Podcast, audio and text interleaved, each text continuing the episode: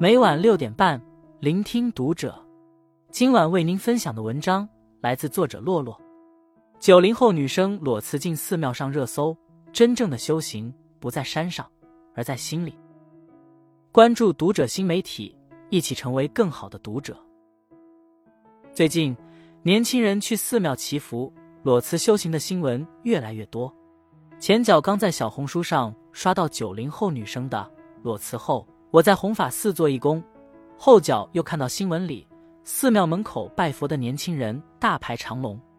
网友们开玩笑说，在上班和上进之间，九零后选择了上香。但联想到北大天才僧人柳智宇还俗的事，这种短暂的寺庙之旅，真的能为我们带来解脱吗？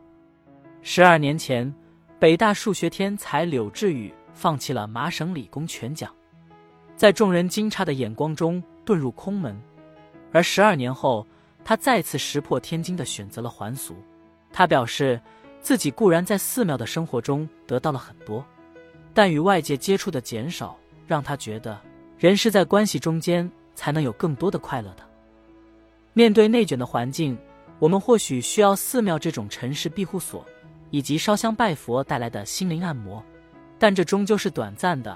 大多数人更需要把自己抛入尘世。进行遇事修性、遇人修心的终身修行。一遇事修性，被问起为什么想去寺庙，很多年轻人的回答都是想离生活里的破事儿远一点，讨厌的同事、精神破爱的领导、永远干不完的工作、回不完的消息。而寺庙清幽的环境、恬静和缓的节奏，恰好能让人得以远离尘世的喧嚣，得到休憩和放松。如今。很多人会选择在寺庙短暂小住，让灵魂得到洗涤。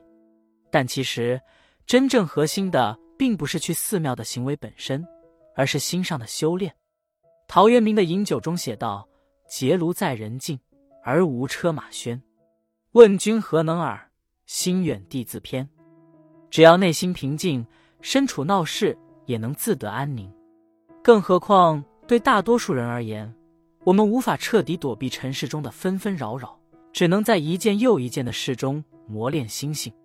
晚清名臣左宗棠年少时曾经历三次会试失利，旁人的冷眼、外界的嘲讽，几乎要把他淹没。面对这些以及仕途的灰暗，他没有就此停滞，而是转向研究经济、军事、地理、水利等经世致用之学，最终。他凭借丰富的学识步入仕途，在后来平定太平天国、兴办洋务、收复新疆中铸下赫赫威名。与左宗棠有相似经历的，还有新东方创始人俞敏洪。新东方转型的那一年，俞敏洪已经六十岁，看着自己苦心经营三十年的商业帝国在一夜之间轰然倒塌，这个六十岁的老人没有逃避，而是坚定地带着员工转型。终于在新的领域再次涅槃重生，生活就是如此。正如王阳明所说：“人须在世上磨，做功夫，乃有益；遇事变乱，终无长进。”每个人都会遇到想跟生活说句“我不想干了”的时候，可能是一次次费心修改，依旧被领导打回的报告；可能是疯狂投递简历，回应却寥寥无几的绝望；可能是人到中年，家庭。事业双向施压的委屈，但我们没有选择，也无法逃避。心性上想能扛事，生活中就得多磨事。当外在的境遇无法改变，我们能改变的只有自己。当你的内心愈发强大，你会发现外界的一切不过是过眼云烟。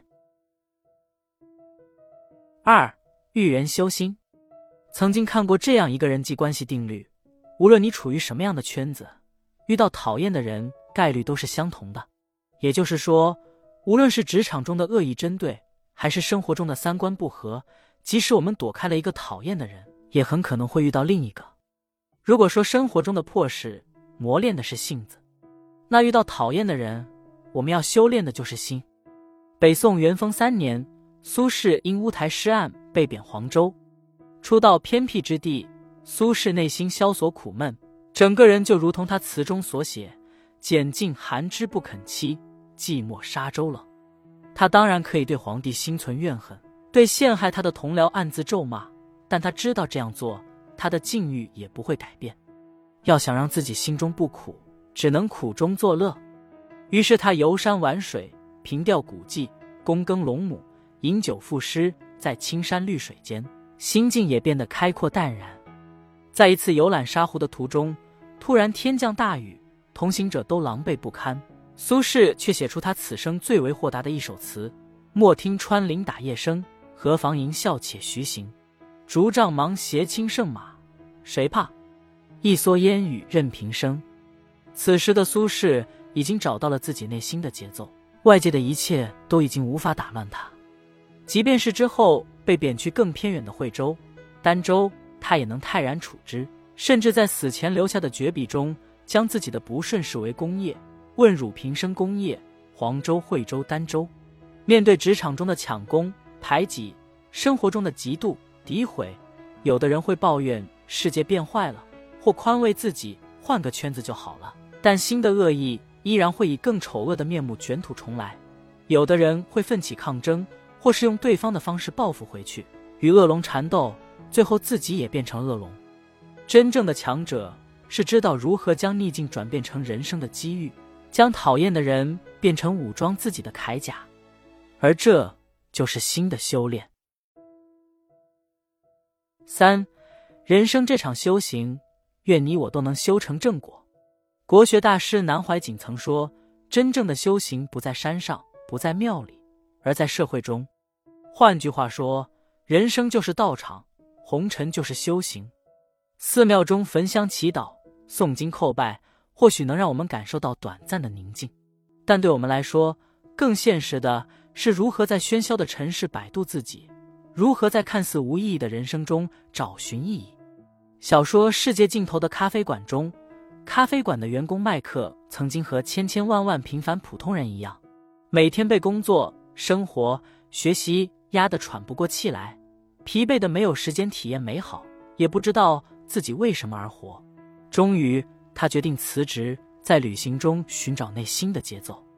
他在美的不像人间的海上日落之下，领悟了什么是自己想要的生活。旅行结束后，他来到这家咖啡馆工作，将自己走出迷茫的故事讲给来到这里的人听。在治愈别人的过程中，他一步步找到了属于自己的价值和意义。或许就像加缪所说，生活从来就不是易事。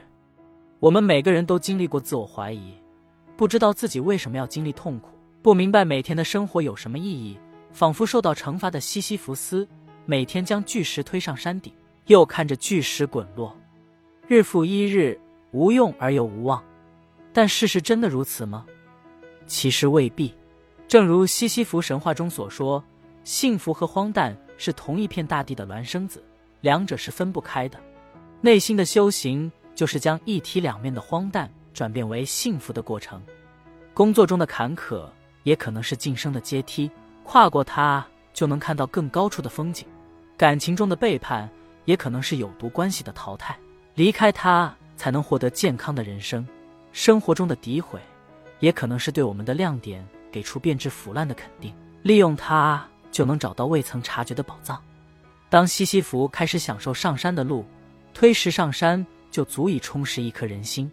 承认吧，生活本就没有意义，是我们的行动才赋予了它意义。